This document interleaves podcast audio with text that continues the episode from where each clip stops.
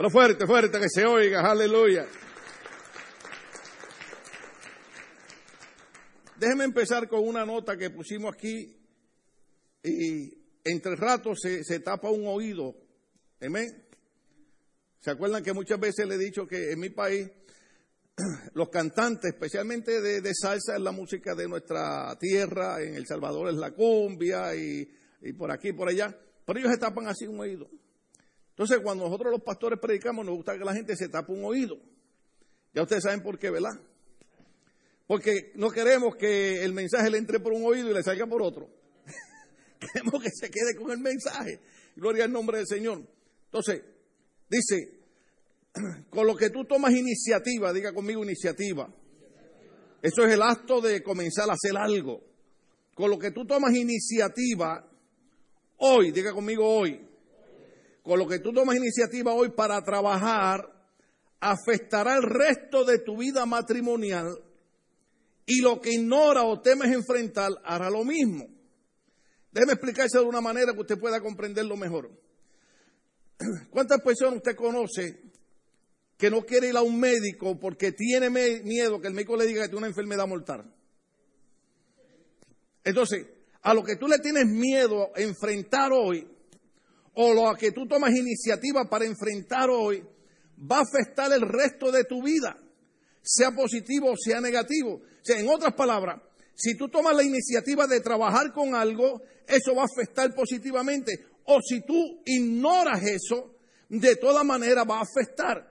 Si tú tienes una enfermedad y tú no vas al médico porque tienes miedo que el médico te diga que te vas a morir esa enfermedad, total, todos nos vamos a morir, pero no queremos morirnos antes de tiempo. Amén.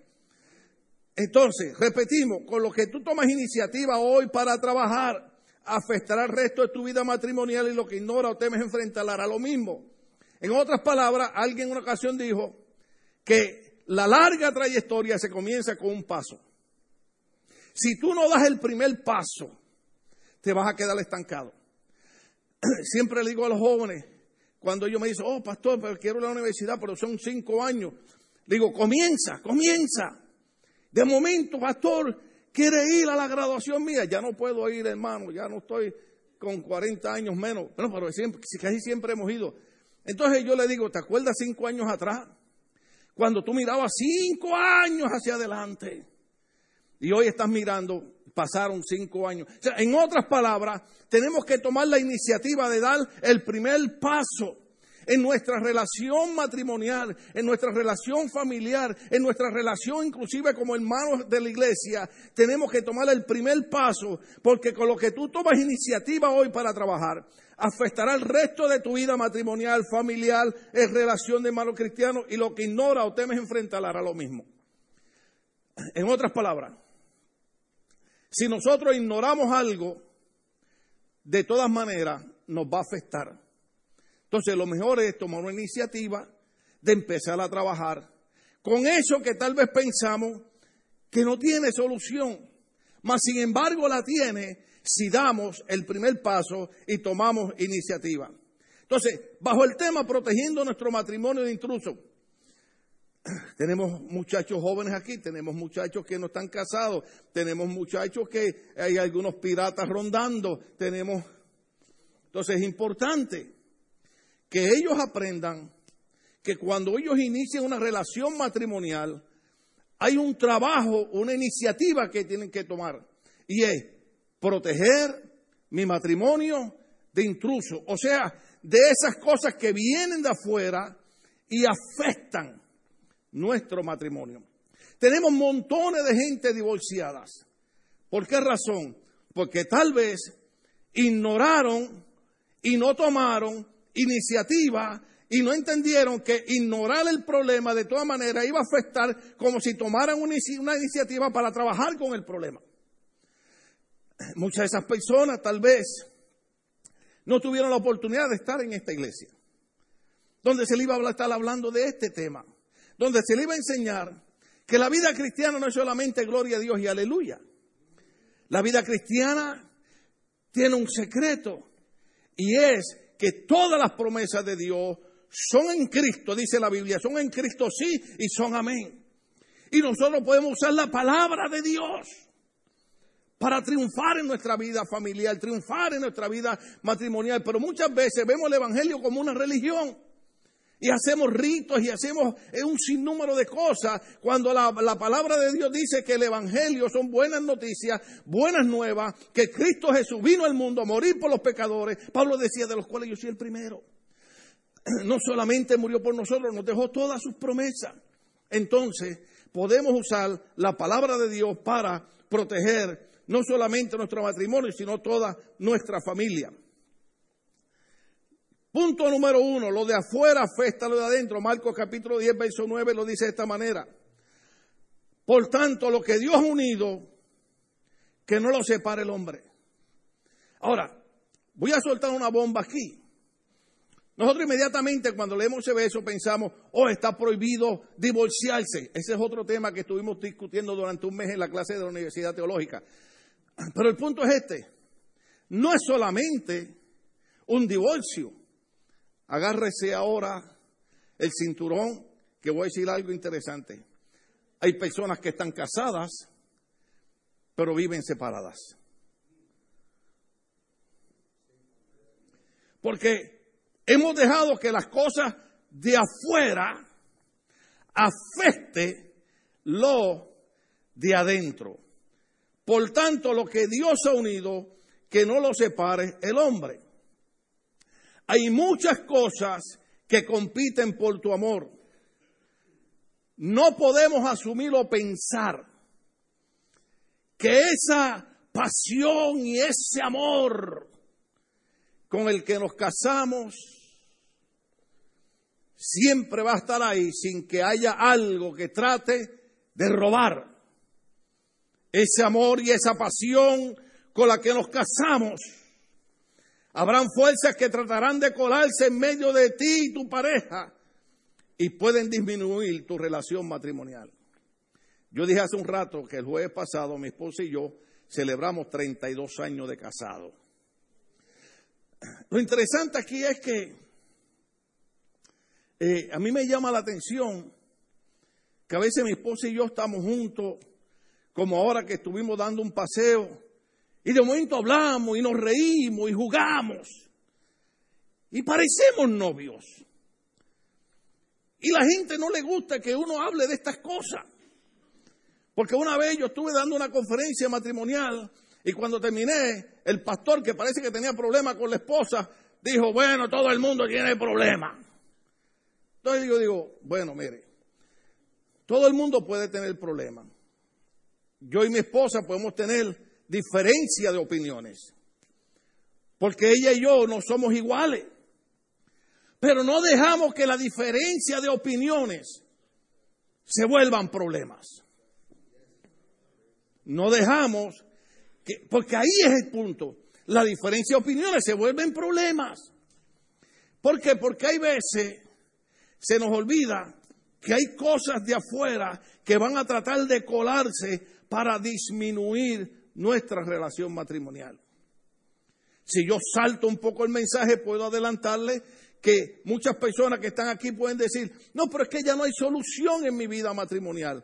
La pregunta es mirar hacia atrás y ver cuánto ustedes estuvieron trabajando en solucionar algo. Porque una de las cosas que nos distingue a nosotros, el ser humano, que la Biblia dice, usted lo busca, creo que está por ahí por el proverbio, ustedes son muy listos, usted quiere que yo diga todos los versos y los capítulos y todo. La necedad está en el corazón del niño. ¿Qué es necedad? Es terquedad. Cuando un niño empieza a pedir algo y llora y patalea, yo recuerdo las viejitas de mi país cuando decían, Qué necio y terco es ese niño. Porque usted le dice que usted recuerda muchos años atrás cuando los papás le decían a los niños, no tengo dinero para comprarte eso. ¿Se recuerdan o estoy hablándole a otra raza aquí yo? Bueno, porque si son IT, yo me vuelvo IT también. O sea, nosotros, a pesar de que crecemos, muchas veces se nos olvida que mantenemos un poquito de necedad o terquedad en nuestras vidas. Y cuando, cuando viene algo de afuera que trata de disminuir nuestra relación matrimonial o nuestra relación familiar o nuestra relación de padre e hijo o nuestra relación como hermanos cristianos, inmediatamente surge nuestra necedad, nuestra terquedad, que se llama también egoísmo.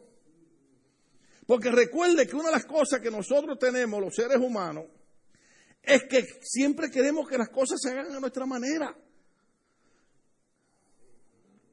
La próxima vez que usted tenga una diferencia con su esposo, con su esposa, con su hijo, con su hija, haga un alto y mírese un espejo y pregunte, ¿soy yo el que está mal o es él? Porque muchas veces nuestro egoísmo o nuestra terquedad o nuestra ansiedad nos ciega. Nos ciega. Por eso el famoso refrán de que hay gente que se ahoga en un qué. En un vaso de agua. Pues te lo saben, ¿para qué yo estoy predicando? La gente se ahoga en un vaso de agua. Yo, hay, hay unos pastores muy lindos, yo le he predicado muchas veces en su iglesia. Muchos años atrás, muchos años atrás, se divorciaron. Estuvieron cinco años divorciados. Y después de cinco años descubrieron que por lo que se habían divorciado, perdona la expresión, era la cosa más estúpida del mundo. Se reunieron y dijeron, ¿por qué no tratamos y trabajamos con eso? Oiga, la cosa funcionó. No solamente se volvieron a casar, sino que Dios los llamó al pastorado, al ministerio, y tienen una iglesia bien próspera, y son un matrimonio, una familia bien linda. Pero descubrieron que lo que había roto su hogar era algo que sinceramente no valía la pena destruir una relación matrimonial por eso. el punto aquí es este. Cuando uno toca un tema como este, primero que a mucha gente se le erizan los pelos. ¿Ve? Porque, por ejemplo, mucha gente dice, bueno, yo fui a la iglesia para que me hablaran de que Dios hace milagro y Dios sana. O que déjeme decirle algo, Dios hace milagro y Dios sana. O yo fui a la iglesia para que me profetizaran. O que si tú quieres yo te profetice, te voy a una palabra profética. Dios quiere que tú prosperes, vete a trabajar. Es porque la gente quiere, yo Señor, yo quiero que tú me prosperes, sentado en la casa sin hacer nada. Hay que estudiar, hay que trabajar, hay que movilizarse, hay que tomar la iniciativa. Los veo como quien dice. Entonces, lo que pasa es que a la gente se le olvida que el salmista dijo acerca de la Biblia, acerca de la palabra de Dios. Lámpara es a mis pies tu palabra y lombrera mi camino. Lo repito. Lámpara, ¿para qué eso es una lámpara? ¿Usted ha estado en alguna ocasión cuando se ha ido la luz? ¿Ah? Ahora cuando vieron las tormentas, oiga, nosotros estamos mal criados, estamos bendecidos por Dios con la prosperidad de este país, estamos acostumbrados que todo funcione y a veces no agradecemos lo que tenemos y esta vez que hubo esa tormenta, la luz se fue dos veces, se quedó todo oscuro. ¿Y qué fue lo primero que hicimos mucho? Buscamos una lámpara. Porque la lámpara quita la oscuridad. Y la Biblia dice que la palabra de Dios es una lámpara. Lámpara es a mis pies tu palabra y lumbrera a mi camino. Entonces, la Biblia no es un libro religioso. La Biblia es un manual de vida. Queremos ir a, a consultar a los astros, a las estrellas cuando tenemos al Rey de Reyes y Señor de Señores, que es quien nos diga, que dijo yo soy el camino, soy la verdad y soy la vida y nadie va al Padre si no es por mí. Queremos consultar a la bruja del barrio. Sí. Los otros días, los otros días les voy a decir la verdad. ¿Puedo confesarme? Estaban hablando de las estrellas y los astros y sacaron un muchacho ahí y dijo, el planeta tal conectado con este y con lo otro. Y entonces empezó a hablar de Libra. Y yo dije, uff, Solo más que hay en la iglesia, gente con libras de más.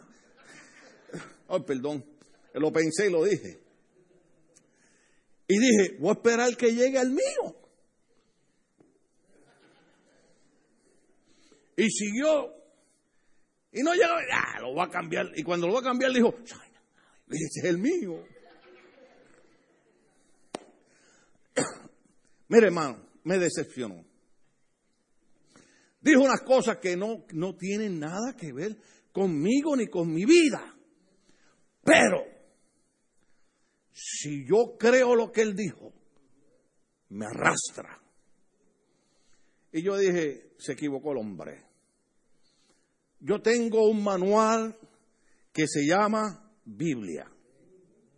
Jesucristo dijo en el Evangelio de San Juan, escrudiñar las escrituras, porque ellas dan testimonio de mí y en ellas hallaré la vida eterna. Entonces, el problema es este, no queremos trabajar. Cuando nosotros tenemos un problema, queremos que alguien más nos lo resuelva, ¿sí o no? Porque no queremos trabajar. Entonces Jesucristo dijo, escrudiña mi libro. Escrudiñar no es leer, es comenzar a buscar si como a la plata y al oro la buscares. Entonces, tenemos que entender que hay fuerzas de afuera, exteriores, que van a tratar de destruir nuestro matrimonio, destruir nuestra familia, destruir nuestro hogar. Por ejemplo, si yo digo algo en lo cual me puedo meter en problemas y me pueden llevar preso, déjeme ver cómo lo digo, que nadie se ofenda, nadie se moleste, porque ahora está en la iglesia la gente se enoja y se molesta de todo. A mí me gusta 40 años atrás, aquellos años cuando usted predicaba y le decía a la gente, mira hermano, si tú no arreglas tu vida con Dios, para el infierno. Y los hermanos decían, amén, amén, amén. Ahora usted dice algo así, se va de la iglesia. Yo no, yo no fui a esa iglesia para que me dijeran eso. La gente se ofende de todo. Estamos en esa época. Déjeme decirle algo. Se levantó un grupo que ellos opinaban que el matrimonio no tenía que ser entre un hombre y una mujer nada más. ¿Ve? No he dicho nombre, he dicho nombre yo. Ellos dijeron que el hombre se podía casar con un hombre y una mujer casarse con una mujer. Esa es la idea de ellos. Yo, respeto eso, hermano. Y comenzaron a luchar y nuestros dirigentes políticos que si no buscan a Cristo van a parar en el lugar que yo dije hace rato, aunque se ofendan, comenzaron a decir que ellos tenían razón. ¿Ve?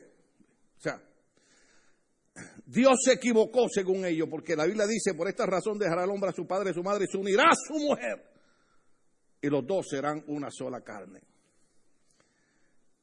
Ellos comenzaron a casarse. Pero la idea de ellos no era que tuvieran el derecho de casarse, que lo pueden hacer, esos problemas de ellos. La idea de ello era romper el plan original de Dios de lo que se llama una familia. Estamos aquí todavía. Entonces, si ellos querían casarse, hombre con hombre y mujer con mujer, y ellos tenían razón en que ellos iban a perdurar, ¿por qué razón muchos de los que se comenzaron a casar hoy están divorciados? Porque no era casarse porque ellos siempre han tenido derechos civiles. La idea era buscar la manera de romper el plan original de Dios del matrimonio y la familia. Estamos aquí todavía. Uh, se me fue el tiempo. Entonces, usted y yo tenemos que entender que tenemos que trabajar porque hay fuerzas, repito, de afuera que van a tratar de quitarle fuerza a nuestra relación como pareja, como padres, como familia y como hermanos en Cristo. Por ejemplo, cuando hay problemas en la iglesia, la gente no entiende. Es una fuerza exterior llamada el enemigo de las almas. Que Cristo dijo en el Evangelio de San Juan, creo que por ahí capítulo 10, ustedes saben más Biblia que yo, Cristo usó esta palabra. El diablo vino a matar, robar y destruir. ¿A qué vino? Entonces, cuando hay problemas que quieren destruir nuestra familia, cuando hay problemas que quieren destruir nuestra iglesia, tenemos que entender que ahí está el diablo detrás de eso. Uy, fui a una iglesia que el pastor es un loco, habla del diablo. Por eso es que Cristo dijo en Lucas 10, 19, he aquí os doy poder y doy autoridad contra toda fuerza del mal para que nada los pueda dañar. El problema es que cuando se levantan las fuerzas que quieren destruirnos, nos quedamos quietos sin hacer nada. La Biblia dice, levántate y resplandece. Hay que levantarse y decir, como decía Pablo, en breve la iglesia la aplastará la cabeza a Satanás, porque aquí os doy poder y autoridad en mi nombre, dijo Cristo. Pero no queremos hacer nada. ¿Qué hacemos? ¿Seguimos el mensaje? El matrimonio, y yo podría decir la familia, requiere de varios elementos para sobrevivir. Diga conmigo sobrevivir.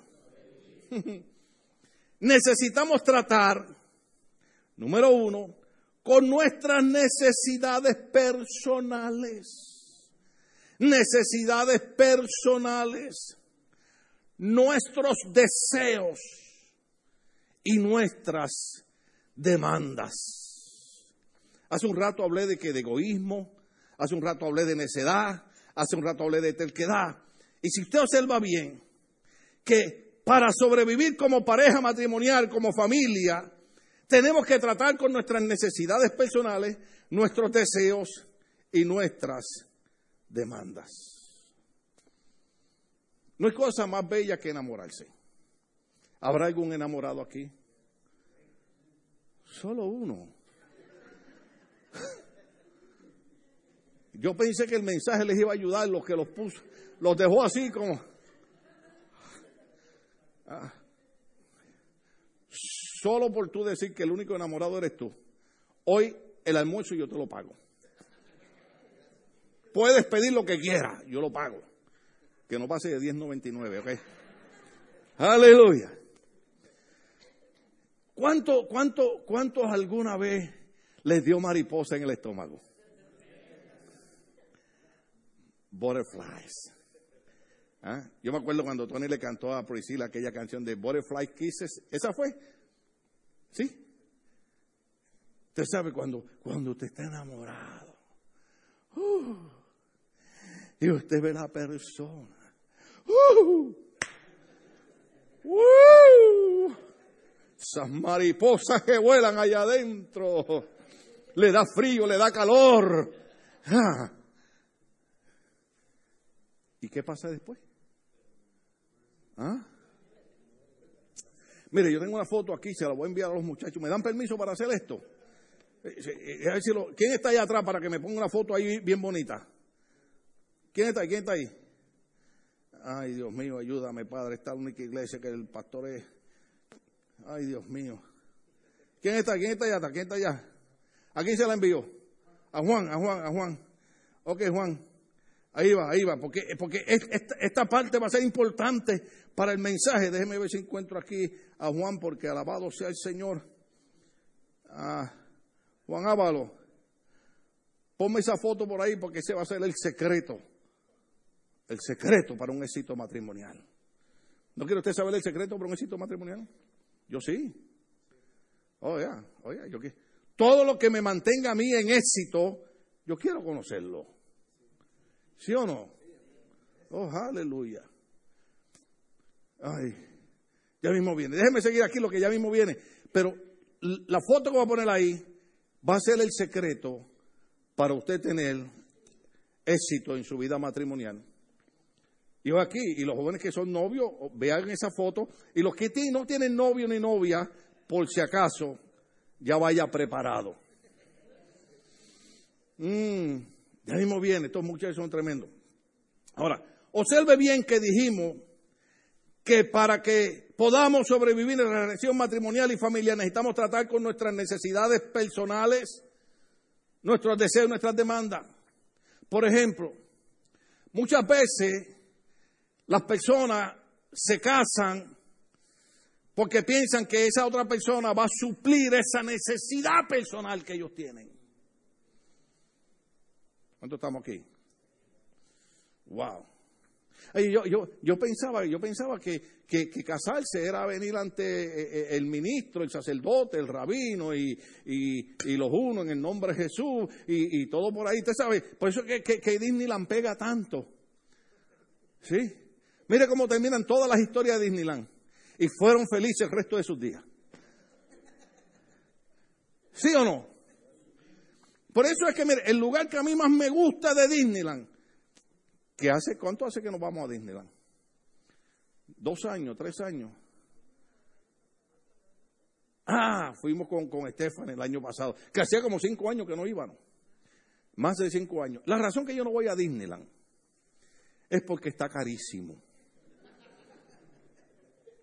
Pero si alguien de ustedes siente el amor de Dios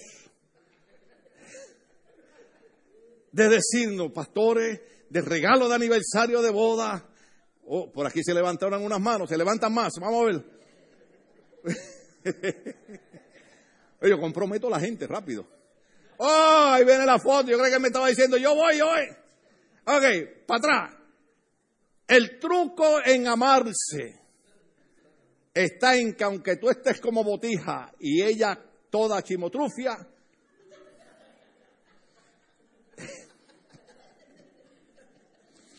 lo dejo, lo dejo para que lo, lo, lo, nos la dice un rato. El truco está en amarse. Lo doy más despacio. El truco está en amarse, aunque tú estés todo botija y ella toda chimotrufia. Hay que seguirse amando. ¿Sí o no? Yo les dije a ustedes, hermano, ahí salió un muchacho ahí en la televisión, oiga, mostrando un six-pack. Y, yo lo vi, yo lo vi. Y yo lo vi y dije, oh, contra. Y me toqué aquí. Y dije, ¿cuánto costará hacerse un six-pack de eso? Y dije, caramba, tanto dinero que yo he metido aquí. Toda esa comida que uno ha echado aquí. Y después recuerden que los doctores dijeron, yo descubrí, yo lo dije aquí, hermano, yo no digo nada aquí que no sea verdad, aunque ustedes no lo crean. Pero los médicos dijeron que descubrieron que cuando una persona tiene grasa en el cuerpo y alguien le da una puñalada, la grasa del cuerpo impide que esa puñalada toque órganos vitales. Entonces yo descubrí que yo tengo un chaleco a prueba de puñaladas y de bala. Oiga, ¿qué es lo que queremos decir? La vida no perdona. Oiga, ¿cuántos tienen chaleco a prueba de bala aquí? Aquí hay muchos que tienen chaleco a prueba de puñalada y a prueba de bala. Pero, pero, pero miren, ¿qué es lo que quiero decir? Que nosotros tenemos que ir enfrentando la vida. Y el truco está en amarse. Amarse. Aunque los otros días, no sé a quién le enseñé la foto de mi tía. Eh, tengo una foto de mi tía que, usted sabe, cuando Cindy conoció a mi tía, mi tía era una modelo de esa plus, plus, plus. Y cuando vio a Cindy, se le quedó mirando yo te voy a decir una cosa. Yo también fui joven y delgada como tú. Así de la noche a la mañana le salió ese arrebato. yo, yo también fui joven y delgada como tú. Y yo la miré y le dije, ¿cuándo fue eso? Pero ¿qué es lo que quiero decir? Que si usted no protege su relación matrimonial de los intrusos, de las fuerzas de afuera que tratan de destruir, una de las cosas es cuando cambia nuestro cuerpo. ¿Ah? La primera pareja que yo casé, o se me fue el tiempo, el otro domingo, o sea, tres minutos más. La primera pareja que yo casé como ministro, Cindy los conoció. El muchacho se llama Israel, la muchacha se llama Elizabeth, él le dicen baby. Y ay, yo los casé y todo. Y dimos un viaje a Puerto Rico y, y, baby me dijo, hey, ahí está Tintín, yo quiero caminar contigo, ah, vente, vamos. Entonces, cuando Cindy lo conoció, a Baby y a Elizabeth, Elizabeth un día, no, Baby primero me dijo, oye, Tim, ¿dónde está aquella Barbie con la que tú me casaste? Porque cuando yo los casé, aquella muchacha era un, un modelo. Ahora era modelo también. Claro, tenían hijos y todas esas cosas. Y ella muy tranquila, pero lo que me gustó fue la, armonía y el amor que todavía se tenían, porque él la está bromeando y me dice, Tim, ¿dónde está la Barbie? Pero que él cuando yo lo casé tenía una melena de pelo tremendo y ella me dice, oye Tim, ¿dónde está el Elvis Presley con el que tú me casaste? Porque ahora está calvo. Lo que me gustó fue el amor, la relación, la armonía que seguían teniendo a pesar de que ella ahora se había engordado y él se había perdido su pelo. El truco está en amarse, aunque sea un botija y una chimotrufia. Estamos aquí, estamos aprendiendo algo. Entonces, necesitamos tratar con nuestras necesidades personales, nuestros deseos y nuestras demandas. ¿Qué deseos tú tienes en tu vida? ¿Cuáles son tus deseos en una relación matrimonial? Nosotros hemos hablado aquí de familia un montón de veces. El mes que viene creo que inicio otra vez la, la, serie aquella de familia que prediqué hace como 10 años. Porque creo que podemos recordar estas cosas. La idea es tener una vida victoriosa, pero hay que trabajar con ella. ¿Sí o no? Yo le decía a los pastores, yo amo a mi esposa como más que, el primer día. Yo le dije a ella, alguien más te puede querer, pero más nunca nadie te va a querer como yo. Aleluya. Y es verdad, es verdad. Y a veces yo le digo, tratando de practicar el inglés, recuerden que yo no hablo inglés, pero a veces la miro y le digo, I love you. Y ella me dice, I love you more. Y yo le digo, no, no, I love you more. Ella me dice, no, no, I love you more. Y así nos pasamos una hora. Esas son nuestras peleas. Qué lindo, aleluya. La única parte que mi esposa no me acepta es cuando ella me dice, I love you, y entonces yo le contesto en inglés, tratando de hablar inglés, ¿no? Le digo, well, first is love. Y ella me mira y me hace así. Entonces dice, pastor, ¿qué, ¿qué, usted está hablando? Lo que pasa es que hay una película cómica, a mí me gusta las comedias, ¿no? Porque la vida ya no da demasiado golpe como para estar, ¿verdad? Entonces, en esa película hay un muchacho que tiene una novia, pero que es un montón de problemas y se enamora de otra muchacha. Y entonces, cuando, cuando la muchacha le dice al muchacho, I love you, que ya él no quiere bregar con ella, entonces por no decirle I love you, le dice, bueno, primero es el amor, first is love porque ya él tiene su corazón puesto en otro lugar. Pero eso nosotros lo hacemos para bromear. Ahora, ¿por qué estoy tocando este punto? Pues usted mira para acá, usted ve algo bonito. Qué arrogante es ese hombre. Ay, mire, usted puede pensar lo que usted quiera, hermano. Pero mire para acá. Mire, mire, mire, mire, mire qué belleza usted está mirando, mire. Mire. Usted no se alegra venir a una iglesia y ver algo bonito. Mire, mire, mire, mire. Mire esos zapatos, Ralph, mire esos zapatos, mira. Esa combinación. Mira esto, mira esto. Yo me miro en el espejo y le digo a mi esposa, qué hombre lindo está en ese espejo. ¿Eh? Algunos de ustedes se miran en el espejo y se deprimen. Y empiezan a pelear con, con la imagen. Que mira cómo está que seguís comiendo tacos, que esto, que lo otro. Pero ¿qué les quiero decir? Yo siempre fui un joven dinámico, activo. Eh, hice ejercicio una vez, no sé cuándo, pero hice ejercicio. Eh, de la noche a la mañana. Yo sé que ustedes lo saben, pero es que viene con el tema para que ustedes comprendan. De la noche a la mañana, en el 2005, el doctor me dice, necesito hacerte unos exámenes. Enero 6 del 2006, el doctor me dice, mira, el examen positivo, tienes cáncer. Cuando usted le dice tiene cáncer, cambió su vida.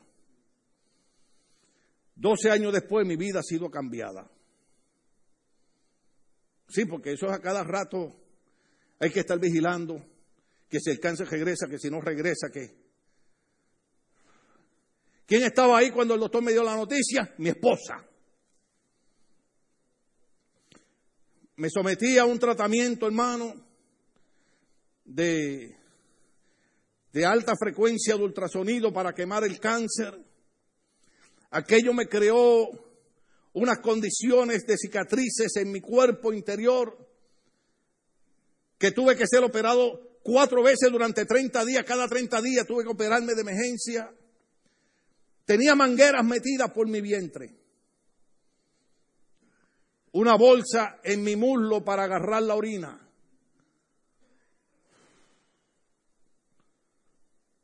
La herida de la, de la manguera aquí en el vientre había, había que limpiarla todos los días. ¿Sabe quién limpiaba la herida? Mi esposa. ¿Sabe quién nunca hizo un gesto de desagrado? Mi esposa.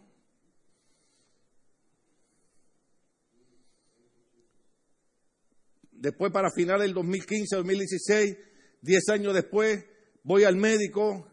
El médico me dice, señor Mejía, el cáncer regresó. ¿Quién estaba ahí otra vez? Mi esposa. Y dijimos, wow, volver a experimentar esos dolores, hermano. Yo pasaba unos dolores que yo me encerraba en el closet para, para, para no eh, inquietar a mi esposa y, y, yo sufría con aquellos dolores que me daban, hermano. Y cuando abría los ojos, mi esposa estaba al lado mío, dos, tres, cuatro, cinco de la mañana, orando por mí, diciendo, Dios nos va a sacar de esta situación. Oh. Aleluya. ¿Eh? Porque ustedes no pueden amarse nada más cuando están bañados, perfumados y vestidos lindos. Hay que amarse también cuando estamos enfermos, cuando estamos tirados en una cama. O no se prometieron los matrimonios, no se prometieron delante del cura, delante del rabí, delante del ministro, amarse hasta que la muerte los separe, en la vejez, en la enfermedad. Entonces cuando venga la enfermedad, tienes que decir, yo prometí delante de Dios. Porque ese es el relajo que vemos en las iglesias cristianas. Oh, yo la amaba cuando, cuando era, un, era un Elvis Presley. O yo la amaba cuando era una Barbie. El amor, yo sé que lo de afuera ayuda. ¿Dónde están aquí? Ahora no se queda aquí diciendo, ay, qué bueno, el pastor dijo, ay, ay, dame, me iba a comer dos tacos, échame seis. No, yo no dije eso. Hay que cuidar la salud y todas esas cosas. Pero lo que estoy diciendo es que usted protege su relación matrimonial, su relación familiar, de esas fuerzas que vienen de afuera, no importa lo que pase. ¿Cuándo estamos aquí todavía? Ay, yo pensé que iba a terminar todo el mensaje, por eso dije al principio que iba a iniciarlo solamente. Es importante. Y claro, Dios, Dios ha estado con nosotros, Dios nos ha ayudado. Eh, Hoy no tengo manguera, hoy gracias a Dios eh, estoy libre del cáncer. Continuamente, claro, me tengo que estar haciendo exámenes y cosas y, a veces el diablo me ataca la mente y, y, me dicen, el próximo examen te van a decir que tienes cáncer otra vez. Y hay que pelear con eso, hermano. Pero cuando usted tiene una buena relación matrimonial, cuando usted tiene un esposo y una esposa que lo apoya y cuando se levanta el diablo en contra suya, usted dice, aquí habemos dos, que la Biblia dice que cuando dos caminan juntos, la Biblia dice que lo que dos se ponen de acuerdo y piden, Dios lo hace. Cuando el esposo y la esposa se ponen de acuerdo y dicen, aunque se levante el enemigo, como corrientes de agua, esas aguas no nos van a negar. Aunque crucemos por el fuego, la llama no va a arder en nosotros. Esa es la mentalidad que tiene que tener el cristiano. Hay que trabajar juntos. Hay días que tu esposo se va a ver. Y hay días que tu esposa se va a ver.